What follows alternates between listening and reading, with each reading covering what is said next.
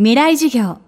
この番組は、オーケストレーティング・ア・ブライター・ワールド NEC がお送りします。未来授業木曜日 Chapter 4未来授業。今週の講師は、脳科学者、中野信子さんです。中野さんの著書、サイコパスは、20万部を超えるベストセラー。魅力的で才能にあふれる反面、共感性や罪悪感はゼロ。そんなサイコパスを最新の脳科学により解き明かしています。およそ100人に1人くらいの割合で存在するというサイコパス。簡単に見分ける方法はないのでしょうか。未来事業4時間目。テーマはサイコパスに騙されるな。身近な家族とか同僚とか知人とか、まあ、親しい友人がですねサイコパスだったらどうしたらいいんですかということをもう非常に多くの方からご質問を受けます。で見分ける方法っていうのはもう外見からはわからないですね、まあ、一応特徴としてはこう顔の横幅が広いとかいろいろあるんですよ。指摘されていることは。だけどもそれも完全にそれが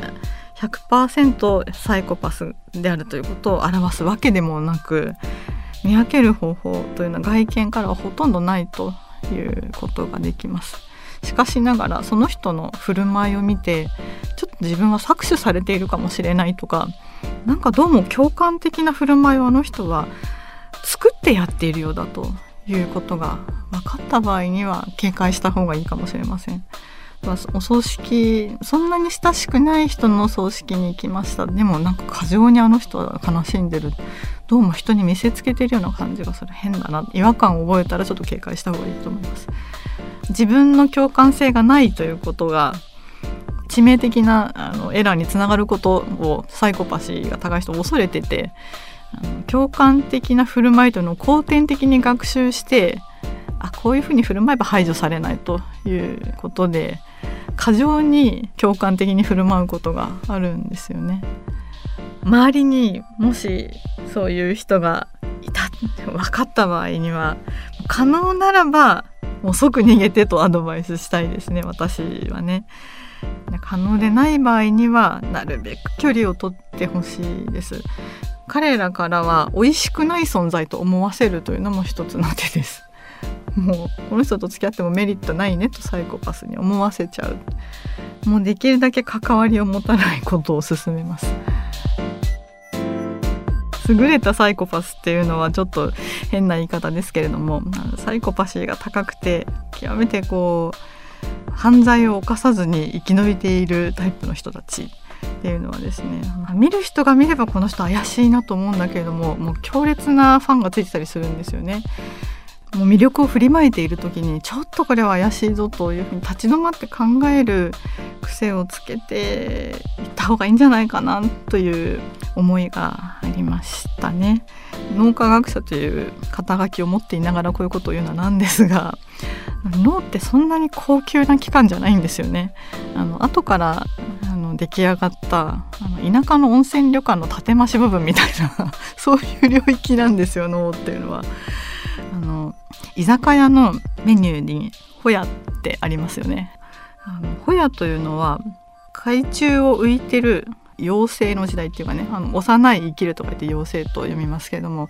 妖精の時代にはあの脳によく似た器官があるんですよ。自分の落ち着き先を見つけるための神経側のようなものがあってそれがですね落ち着き先を見つけてここでもう生きていきましょうと岩場を見つけちゃうとその脳はどうなっちゃうかというと自分で消化して食べちゃうんです。なぜなら脳を維持するコストが高いから。脳を維持するコストをかけないでももう生きていける状態になったからです。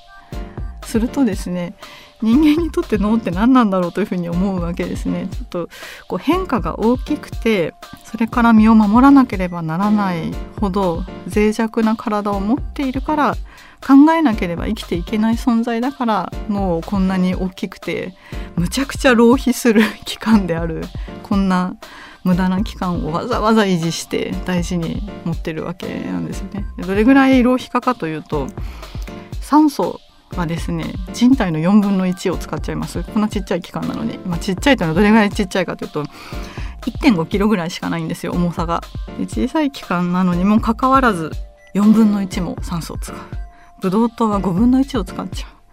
そうなるとですね例えば会社でそんな組織があったら皆さんどう思うでしょう？全体の組織の全体の2%の人しかその部署に配属されてないのに予算の4分の1を使いますと。そんな組織ちょっととんでもないと思いません。なんならこう節約するかその部署を廃止してほしいというふうに要求が結構あると思われるんですけれども、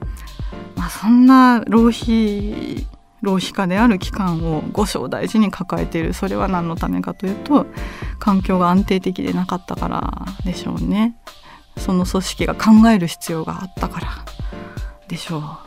まあだから脳がそんなに大事かっていうと縦増しでこうどうしても必要があったから縦増しで作ったけれどもそんなに高級な機関かというとそうでもないんじゃないかというのが私の考えです。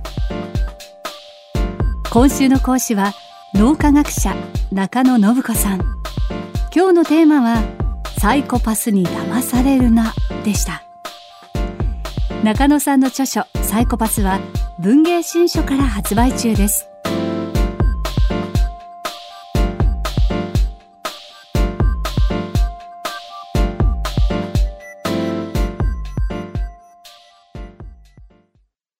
未来授業この番組はオーケストレーティング・ア・ブライター・ワールド NEC がお送りしました。